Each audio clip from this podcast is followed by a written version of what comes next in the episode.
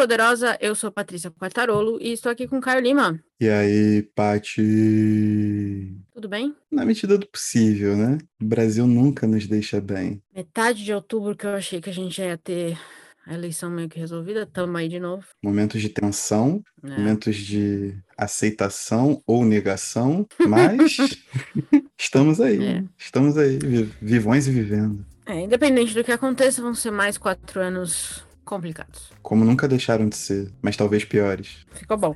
Então vamos, vamos falar de coisa boa. Mas não, não, é. sei se boa, mas vamos lá. Hoje a gente vai discutir As Lembranças do Porvir, da Helena Garro, que saiu aqui no Brasil pela Arte Letra, com tradução da Yara Tizot.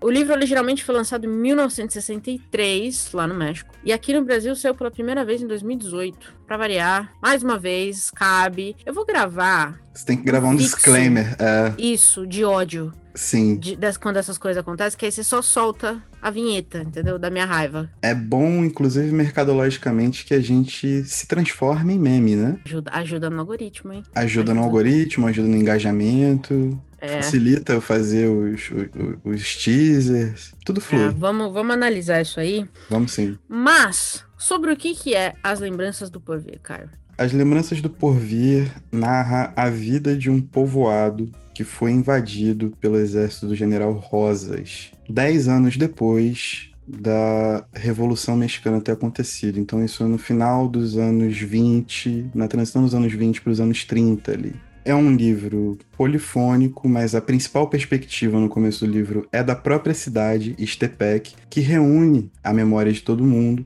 para tornar uma memória própria do que acontecia naquele povoado que girava em torno da violência de um tempo suspenso, de um tempo circular. Basicamente é isso. Para mais do que isso, a gente já começa a discutir toda a filosofia envolvente de Helena Garro, uma das precursoras do realismo mágico na América Latina. Se não a precursora, né? Então, questiono, né? Porque Juan, é, Juan Pablo lançou o Pedro Páramo em 55. Então assim, eu fiquei confusa com essa linha do tempo aí deles, que a, que a arte letra tentou falar, o que o povo fala. Eu acho que existe uma questão, assim, a se pesar. A literatura fantástica, como literatura fantástica, ela uhum. existe desde o século XIX, né? Ela é teorizada ali desde o século XIX, meados do século XIX.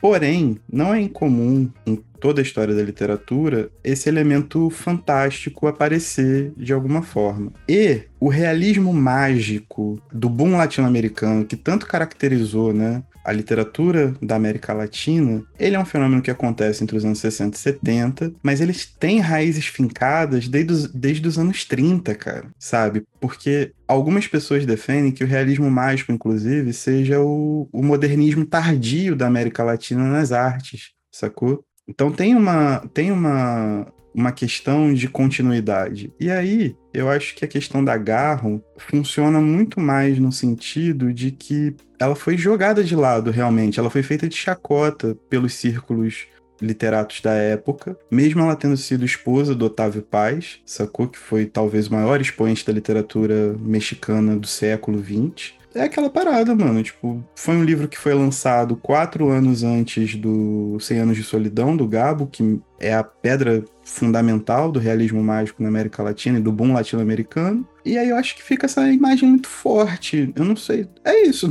para mim não tem muita coisa. Mas vem cá, ela foi esquecida porque também durante uma época ela delatou intelectuais. Foi, foi, então, assim, foi. Tem, ela tem uma dela... história de vida muito complicada, né? Ela não foi é esquecida é porque tentaram apagar a literatura dela. Ela se envolveu com o pessoal aí meio questionável. E aí tem um negócio que é do próprio livro. Eu gostaria de até de comentar, assim, ia sair como comentário meu mais pra frente, mas eu posso até falar agora que, tipo assim, essa essa literatura dessa violência circular que nunca muda, essa visão pessimista e tudo mais, revela também um, um pouco do quão vazio era tipo, a própria crítica que ela fazia, tá ligado? E eu acho que isso pega muito em como ela enxergava os próprios movimentos de esquerda e como ela acabou se tornando uma delatora, né? Tem essa parte. Sacou? Uhum. É, existe um, uma parada meio, meio vazia de, de textura, de, de, sabe, de substância nessa argumentação, apesar de eu achar como alerta, como aviso de uma forma geral, né, num molde universal, válido. Acho que existem ferramentas inteligentíssimas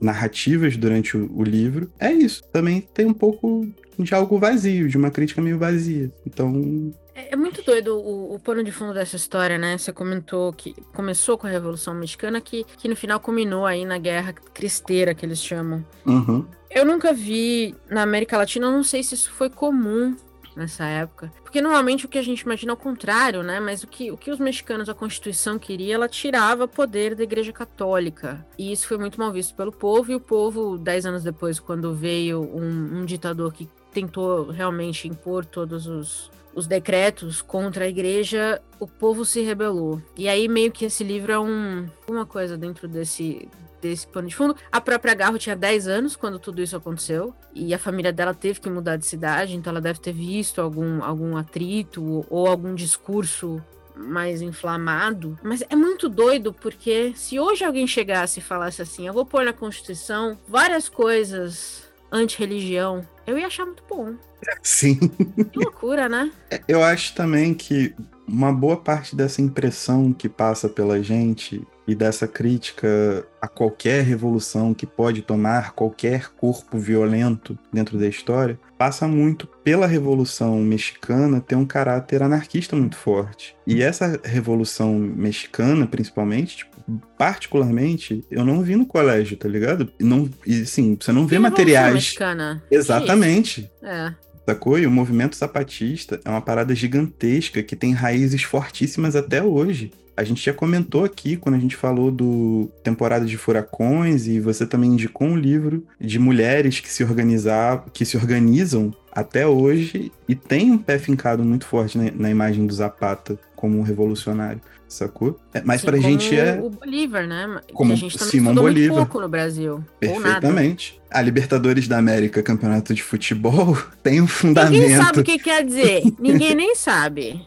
Exatamente. Olá. Mas a gente não sabe quem são os Libertadores da América. E é muito bizarro porque fica muito mais fácil vender esse discurso universalista da Garro, sacou? Sem esse pano de fundo do que foi a Revolução Mexicana, que a gente realmente tem essa defasagem. A gente conhece muito pouco de América Latina. Lendo esse livro, eu achei que ficou muito claro isso quando eu fui pesquisar as suas revoluções que ela comentava. O porfirismo também, a gente estuda muito pouco. Acho que o zapatismo chega um pouco mais pela conexão com a esquerda. É. Não tanto quanto deveria, mas chega. Mas tem muita coisa que a gente vai. Por exemplo, é o que eu falei. Quando eu vi Guerra Cristeira, eu falei, mas não é possível. Não é possível, entendeu? Mas foi, aconteceu e 400 pessoas pegarem arma e foram quebrar o pau com o governo a favor da Igreja Católica. E, então, assim, eu acho que o que ela faz no livro, que é, que é colocar, fechar o livro numa cidade pequena, uma cidade que existe real, né? Que Stepec fica em Oaxaca você amplia a dimensão da violência, né? Porque todo mundo conhece alguém que foi afetado nas mãos dos soldados. Aí você cria uma relação pessoal com a violência, porque todo mundo conhece os soldados por nome. Porém,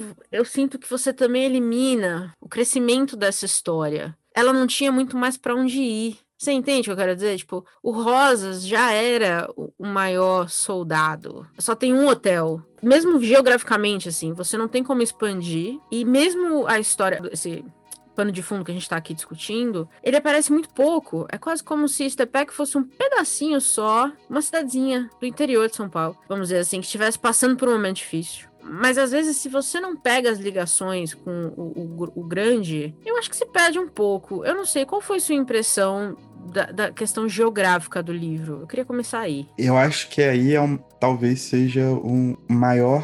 Sei, não sei se dá para dizer maior pecado de alguma forma, mas foi a impressão que eu senti mais pesada, né? Porque reiteradas vezes nos últimos episódios eu falei sobre livros e a questão geográfica necessariamente. E quando você pesquisa a cidade de Estepec em Oaxaca e você vê que o México é um país gigantesco, o General Rosas ele funciona como senhor absoluto e perpetuador da violência contínua que assola aquele lugar, é uma parada que não dá para levar muito, porque, tipo, beleza, o General Rosas naquele povoado ali, ele é uma autoridade máxima. Mas e fora dali, tipo, quem é que controla o General Rosas, tá ligado? Porque a gente é. recebe isso, efetivamente a gente recebe isso quando é falado sobre o lado revolucionário de antigamente, ou o, o lado contra-revolucionário que estava fazendo uma ofensiva para tentar manter suas tradições católicas, tá ligado? Você tem um lado que é fechado em si mesmo e que exerce um poder pela violência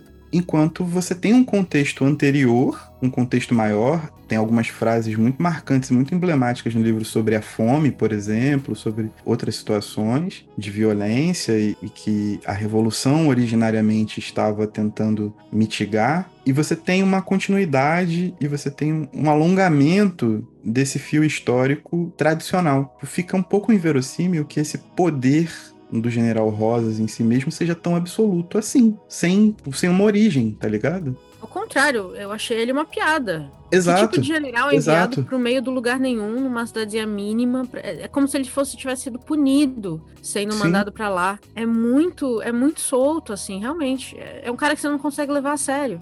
Sim, sim. E assim, óbvio, né? Existe um porquê da escalada de violência dele, conforme, por exemplo, a Júlia vai recusando as investidas dele. A escalada de violência dele contra ela é refletida também na violência que ele esbanja para os outros, né? Mas é aquela parada, tipo, fica muito vira um poço de, de, vaidade, sacou? É como se essa vaidade fosse construída em cima da imagem daquilo que ele não consegue obter de uma pessoa específica. E óbvio que ela tá fazendo uma crítica ali sobre, sobre o papel da mulher na sociedade. Durante o livro inteiro ela usa personagens femininas que são decisivas para a história acontecer, mas ao mesmo tempo é isso. Esse poder essa subjugação para o General Rosas é uma coisa perdida em si mesmo. Eu acho que isso, isso tira muito do potencial da história, muito mesmo, o potencial da narrativa. É, eu fiquei com uma impressão da síndrome do pequeno poder, sabe? Que é um cara, ai, a minha. Porque ela é namorada, né? Ela é uma mulher que foi sequestrada, as mulheres do hotel são sequestradas e obrigadas a servir o, o, o exército. A, a, Garro pode ser uma crítica, mas a forma como ela escreve essas mulheres eu achei extremamente desconfortável. E se é uma crítica, chama crítica mal feita, porque ela não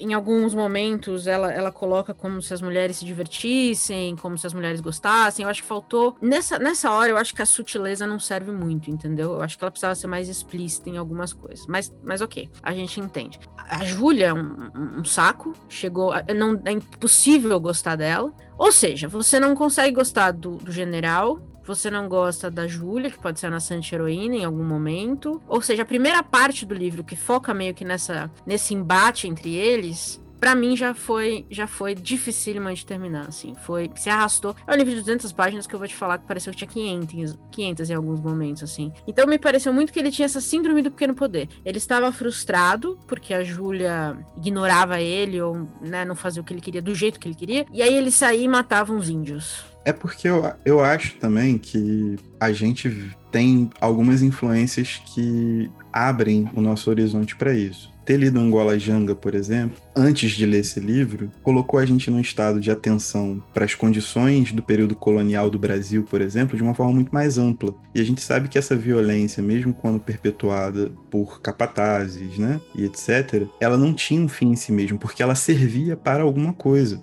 O projeto de iluminação ele é uma parada muito mais ampla e muito mais complexa do que a simples manifestação de um poder, de um pequeno poder, certo? E aí ela está partindo do pressuposto que essa violência exercida pelo exército, né, pelo general Rosas e o exército, ela vem dessa mesma condição. Ela vem de uma questão revolucionária que foi se desdobrando ao longo de 10 anos, se desvirtuando, etc, etc, etc, e são os argumentos que ela dá. Só que é isso, tipo, o personagem do general com todos os outros homens do exército são cruéis sem um pressuposto de poder, de dominação, sem um pano de fundo que exiba, tipo, o que é essa, essa maldade latente. É um livro muito moral, sacou? Acho que é uma boa definição. E falta e uma outra, materialidade né? muito grande para você conseguir chegar e aprofundar essas relações. Quando ela falou, por exemplo, que na, na, na primeira cena, inclusive, acho que é onde o, a capa se inspira, que encontraram cinco indígenas pendurados e né, mortos e, e, tudo mais.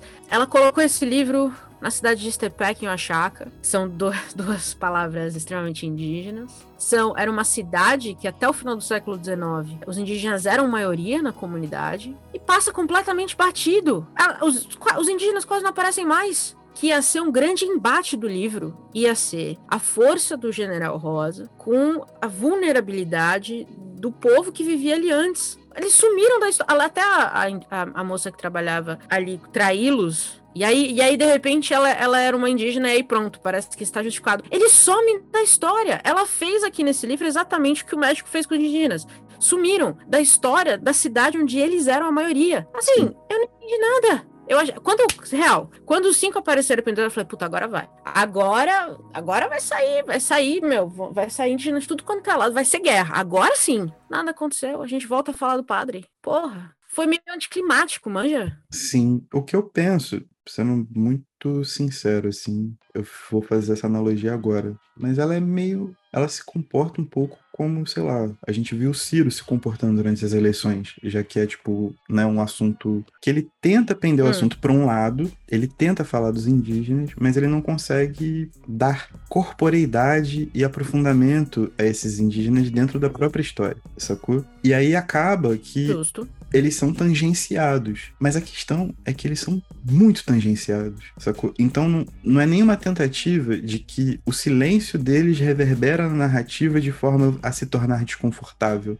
Eles são literalmente escanteados. É isso. Sacou? É isso. E alguma coisa na cabeça dela estava ligada a isso, porque ela colocou o livro em Estepec. Ela podia ter colocado em qualquer outro lugar do México. Ela não viveu em Estepec, ela viveu em outras cidades. Por que que tá lá? Se, se, se, se essa história tão importante da cidade não vai aparecer aqui? Sim eu acho que é um pouco essa sensação de tentar achar um meio termo, sabe? Um pouco. Eu entendi, é o partido. Entendeu? É, é, assim, esse meio do caminho, é, essa sensação de equilíbrio que ela tanto talvez cobrasse e que acabou levando ela para um outro lado da história, parece que é um pouco é bastante presente aqui, porque ela tenta falar, mas ela não consegue entregar. E é aquela parada de, por exemplo, é, você não precisa incorporar um indígena absoluto na sua personagem para fazer com que ela funcione. A gente fez aqui o, o, episódio sobre a morte e meteoro do Joca, sabe qual é? O Joca pegou dois personagens, um completamente odiável, que é o Boaventura, o outro um, um moleque perdidão tentando arrumar no meio de uma confusão gigantesca e ele conseguiu falar muito bem sobre, sobre, sobre comunidades indígenas completamente isoladas da Amazônia, sabe qual é? Sobre problemas ambientais, mesmo sendo tangenciais às personagens que estavam narrando o livro, a presença era muito forte, os pontos de contato eram muito fortes, as coisas aconteciam de maneira muito forte. Se você for pegar, sei lá, até alguns clássicos da literatura brasileira que notavelmente precisam ser lidos, mas tem lá seus apontamentos, mas você pega um Quarupi da vida do Antônio Calado, sacou? Enfim, você pega esse tipo de coisa, mesmo que tangenciem, eles estão presentes. Aqui não, aqui realmente existe um escanteamento muito grande, sabe? Você não sente a presença, eles rapidamente são esquecidos como se fosse um, uma passagem, como se fosse um, um, vento, sendo que é o principal problema da parada, sacou? É o principal então, acontecimento da cidade. E isso fica mais grave quando você entende que é a cidade que tá narrando, porque a cidade saberia, a cidade lembraria. A cidade aconteceu. é a junção das memórias de todo mundo que tá lá. Então, a cidade faria tempos atrás, os meus indígenas foram dizimados, sei lá, a cidade saberia. Existem recursos narrativos muito potentes, mano. A cidade narrar uma situação não é uma novidade literária, mas é um recurso narrativo muito brabo, porque como ela suspende o tempo e as, as pessoas lembram daquilo que vai acontecer, por isso lembranças do porvir,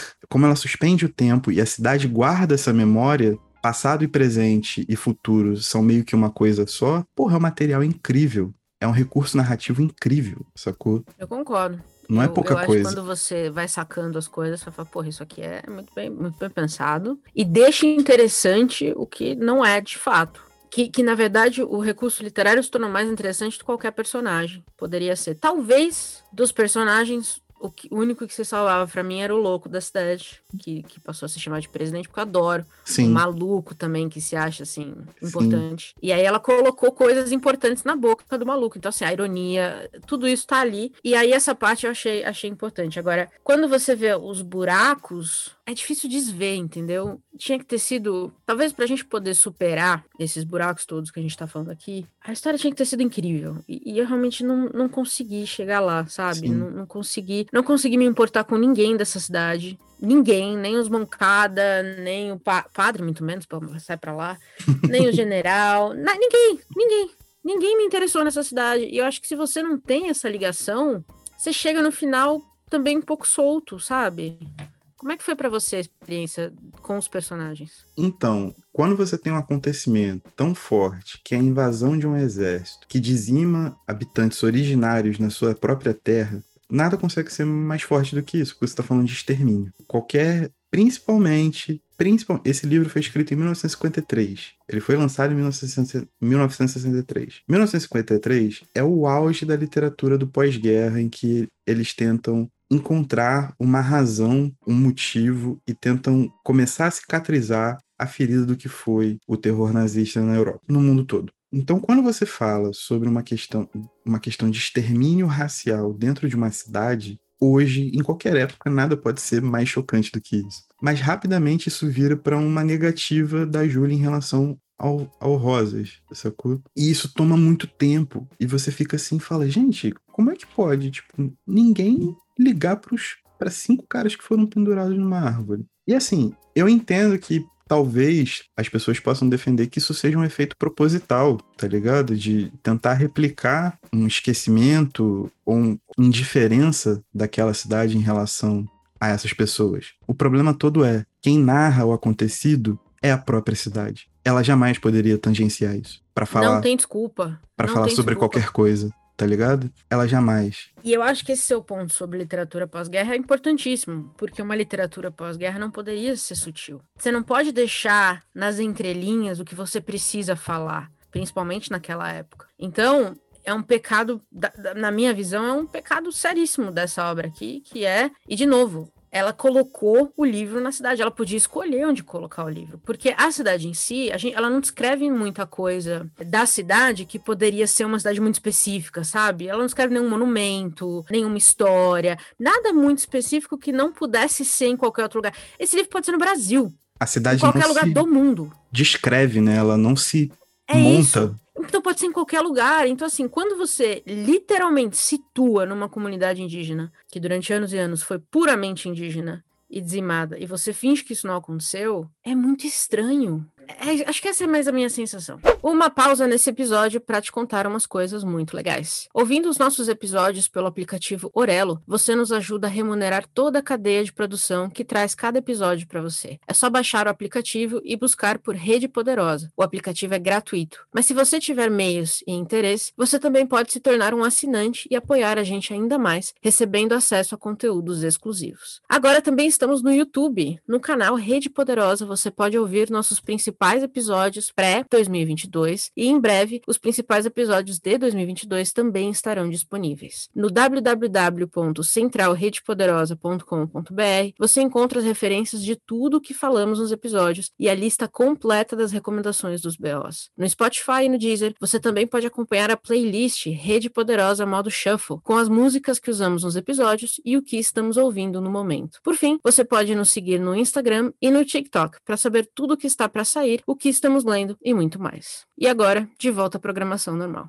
É um livro em que a Garro notadamente apresenta ferramentas que guiam para uma possibilidade de uma inventividade narrativa muito grande, sacou? Porque realmente ela constrói um, um ferramental muito complexo, muito inventivo e que é o, basicamente o que me prendeu no livro até o final. Só que, ao mesmo tempo, a sensação durante o livro inteiro é de que falta, sacou? Falta. Ou se os cinco enforcados não fossem indígenas também. Então, assim, sai da conversa completamente. Sim. E, e, e, existem críticas no livro sobre as pessoas se reconhecerem, porque as pessoas que não são totalmente indígenas naquele povoado são mestiças. Então, existe um, um, uma questão de, de racialização e de classe forte mas que também não chegam a, a ser super explorados não chegam a ser super explorados nem no contexto revolucionário em que a cidade se encontrava, tá ligado? O que gera não. menos sentido ainda da violência que o Rosas exercia sobre aquele povoado. E a síndrome do é. pequeno poder, ela vai se tornando insustentável. É isso, é um povoado que já não tinha nada. Já não era nada. Já não era nada. O cara tá tirando que ali. Que justificava? O quê? Faltou, faltou, eu acho, acho que o link com o plano maior que você comentou faz sentido. Se a gente em algum momento falasse assim, o Rosas falasse assim, não, esse povoado está localizado, é super é estratégico geograficamente. Aqui tem uma mina importantíssima, né, um mineral que só aqui você acha e o exército quer. Não tem motivo nenhum para ele estar lá, não tem motivo nenhum para ele não sair de lá ele não precisa ficar, porque nada ali aumenta o poder dele. É o que eu falei. Ele parece um, um soldado que foi exilado do, do, do, Tipo, tá sendo punido e foi jogado em Stepec, falou, se vira e vai lidar com as madame aí, porque as madame, cidade pequena, você sabe como é. Todo Sim. mundo conhece todo mundo, todo mundo sabe da vida de todo mundo e você vai lá resolver isso com as madame. Que general que faz isso? Que general que é isso? Que plano de carreira envolve você Exato. liderar uma força de cinco homens numa cidade dessa? Bicho, se ela vira, né? Se o general vira e fala que tá ali, cansou da revolução, mas ele é um ser movido à violência e tudo mais, e aí parou no meio do nada para simplesmente exercer tudo aquilo que ele acha que é o poder, que é uma forma de violência contínua. E para ele aquilo ali tá bom, beleza. O grande Sim, problema. Concordo, faria sentido. É que isso não é o personagem, não é a cidade, não é o narrador, não é o livro que tá dizendo pra gente. É a gente que tá dizendo pro livro. E isso, para mim, quebra tudo. Tipo, quebra a leitura, tá ligado? Porque sou eu que tô dando uma solução para uma parada para tentar achar algum sentido. E não é que as, é as, coisas precisam estar na cara, tá, gente? Tipo, isso é importante falar. A gente tá falando aqui de possibilidades, mas a gente pega livros muito encrespados, tipo um Pedro Páramo da vida, sacou? A gente pega alguns contos extremamente complexos do Borges, a gente pega Silvino Campo, a gente pega poemas da Alejandra Pizarnik, da Mistral, e a gente identifica esse poder, a gente identifica que a construção tá dizendo alguma coisa pra gente. A gente não tem que dar sentido àquilo, sacou? Só que do jeito que tá, tá realmente tipo, com um grande vazio, tipo, uma leitura que se arrastou demais. Aí sim, parece que em algumas partes, principalmente quando é a Júlia ou a Isabel tentando tomar alguma decisão que se estendem como se fossem 400 páginas de real, assim. Meu Deus, eu quis morrer. Sabe? Não tem condição. A, a, gente falou, a gente já falou de alguns livros aqui em que a gente, o próprio Memórias do Subsolo. Tem livros em que você pode ler eles em Perfeito. cinco camadas diferentes e cada Perfeito. camada vai te dizer uma coisa diferente e bem, sabe? Então, assim, se você lê pura e simplesmente como entretenimento, tá entregue. Se você lê como filosofia, tá entregue. Se você lê como crítica social, tá entregue. Não dá pra. Mas a questão principal é a seguinte: a primeira camada, que é pelo menos a camada de manter o leitor ali, tem que ser bem feita. Porque senão, por que, que eu vou voltar e ficar procurando respostas? Por que, que eu vou analisar mais esse livro? Por que, que eu vou bater um papo com as pessoas para tentar entender as pegadinhas? Não tem isso. E a minha questão é assim: a Garra, dá para ver que ela é uma boa escritora. Tem alguma coisa aqui que, que, que é inventiva, que é nova. Sim. Mas se você não consegue me entregar, primeiro, o entretenimento para me manter lendo esse livro até o final, acabou. E me arrastar para ler um livro de 200 páginas em que um homem, um general, fica chorando na cadeira porque a namorada dele não quer nada com ele, é, assim, meu Deus, que inferno. E é aquela parada. Existe sim um fundo de violência continuada, principalmente as personagens mulheres. E elas têm voz ativa, elas têm posturas que desafiam esse pequeno poder do, do Francisco Rosas, mas ainda assim elas são continuamente violentadas e subjugadas. E a violência que atinge, principalmente a Júlia, ainda é convertida numa violência que atinge toda aquela população, que culpa a Júlia por não cumprir o papel dela. Sim, existe essa, existe essa amarra. Só que, mais uma vez, você tá no meio de um extermínio, sacou? É um extermínio. É. Você está racializando pessoas, você está promovendo um, avanço e uma dominação, uma subjugação que são desumanos, e você está escrevendo isso numa época em que tudo isso está pipocando na literatura do mundo inteiro. Você está entrando outro grande ciclo, principalmente na América Latina, que é um ciclo de ditaduras, em que toda essa violência, toda essa questão do extermínio, a questão da perseguição política, elas entram novamente, menos de duas décadas, basicamente, redondinho, em basicamente todos os países da América Latina. Você sai de um ciclo de violência, uma violência terrível, para outro ciclo de violência terrível. E isso não ser o centro narrativo da cidade é uma loucura, tá ligado? Quebra, quebra. É isso. Eu concordo. A experiência de Legar é boa. Se, se traduzirem mais coisas dela, eu, eu teria interesse em ler mais, conhecer mais o trabalho dela. Já ouvi coisas boas sobre outros livros. Mas muitos falaram que essa era a obra-prima dela e realmente eu, eu acho que para mim, para mim não funcionou. nesse, nesse sentido de, de terminar e falar, puta que pariu, que obra-prima. Realmente não funcionou, mas é o que eu falei. Tem coisas aqui que dá para ver que existe uma mente muito afiada por trás. Então, então seguirei, não vou, não vou eliminar Garro de possíveis leituras no futuro, mas as lembranças do Povi realmente não é um livro para mim. Acho que eu posso falar isso com uma certa, com uma certeza. Eu gostaria de ressaltar, eu acho que um dos grandes méritos do livro, você falou, mas eu gostaria de, de dar uma dissecada também, que é no Juan Carinho, o presidente. Porque as partes dele são muito lúdicas, mas são muito bonitas e são executadas à perfeição, assim quando ele fala sobre guardar as palavras para que elas não sejam usadas, tá ligado? As palavras ruins para que elas não sejam Sim, usadas. concordo. E ele começa a correr atrás das palavras. E ele realmente parece um, a, a única personagem desesperada pela morte do, dos cinco indígenas enforcados. Porque ele não conseguiu guardar aquilo, tá ligado? Ele não conseguiu pegar aquelas palavras e guardar para ele para que elas não fossem usadas e a ação efetivamente não acontecesse. Concordo. Ele é, é, acho que ele é o personagem mais interessante do livro todo. Sim. E aquela parada, do resto, existem falas que esboçam essa questão da indiferença. Ah, mas eram indígenas.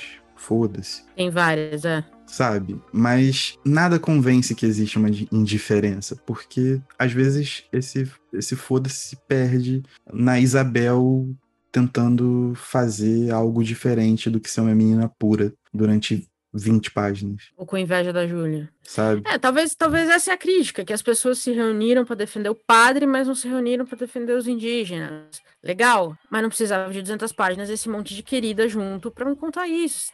Tem jeitos, eu acho que é, é, é, impensável que a cidade não nos contasse mais sobre isso, se esse fosse o caso, entendeu? É a cidade. Porque teriam mano. assim, não é a primeira vez que isso aconteceu, em tal, tal, tal, tal, tal, no ano de tanto, quando os espanhóis chegaram, entendeu? Ela podia ter usado a cidade, cara, para nos dar uma aula de história. A real é essa. Mas aí é que tá ela nunca conseguiria dar uma aula de história quando o julgamento dela da história é extremamente moral. É, isso é verdade. Sacou?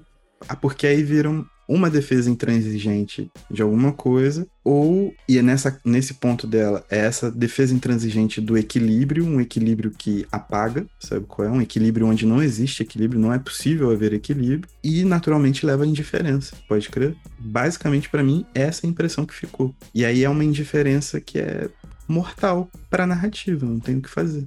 É, acho que é isso. Se você que nos escuta leu As Lembranças do Porvir, leia o livro. E, e vem aqui contar pra gente se você não leu. Vem aqui contar pra gente o que você achou. Se você leu, conte pra gente também o que você achou. Tá tudo bem discordar educadamente, fiquem à vontade. Mas eu gostaria muito, muito de, de, ouvir outras opiniões sobre esse livro. Talvez, talvez esse é o grande ganho do livro, que é levantar essas discussões e ver onde a gente vai chegar com isso perfeito. Uma coisa que eu gostaria de ressaltar que esse livro é um grande, é um grande exemplo do que é o realismo mágico em relação aos seus princípios básicos, né? A suspensão da ordem cronológica, o efeito dessa magia no dia a dia. É uma leitura fácil, apesar de arrastada. É, e outra coisa, né? Não é só porque é realismo mágico foi produzido na América Latina que é bom, né? A gente tenta ler, entender o que leu e fazer é e comentar aquilo que a gente acha, sacou? Também não dá para ficar fazendo bagulho virar um clube, sendo que você não pode criticar. Isso é muito chato. Isso acontece muito com literatura brasileira contemporânea, inclusive, né? Você faz uma crítica. Concordo, total.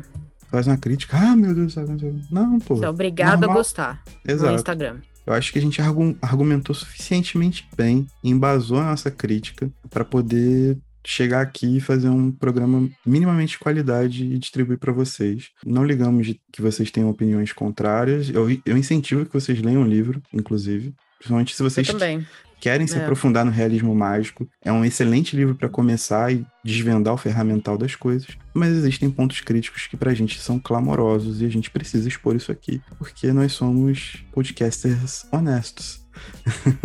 É isso. Eu, eu, gostaria muito de ter mais conversas com esses livros, com outra, sobre esse livro com outras pessoas, porque eu não conheço muita gente que leu esse livro ainda. É. Talvez por ter saído pela arte letra, também não tem um alcance tão grande, mas então, assim, acho que é verdade. Se você tem interesse em realismo mágico, entender um pouquinho mais de, da estrutura, vale a pena ler. E aí vem contar pra gente o que vocês acharam. Perfeito. Estamos aí. É isso. Caio Lima, temos o um episódio? Temos um episódio. E tchau. Tchau.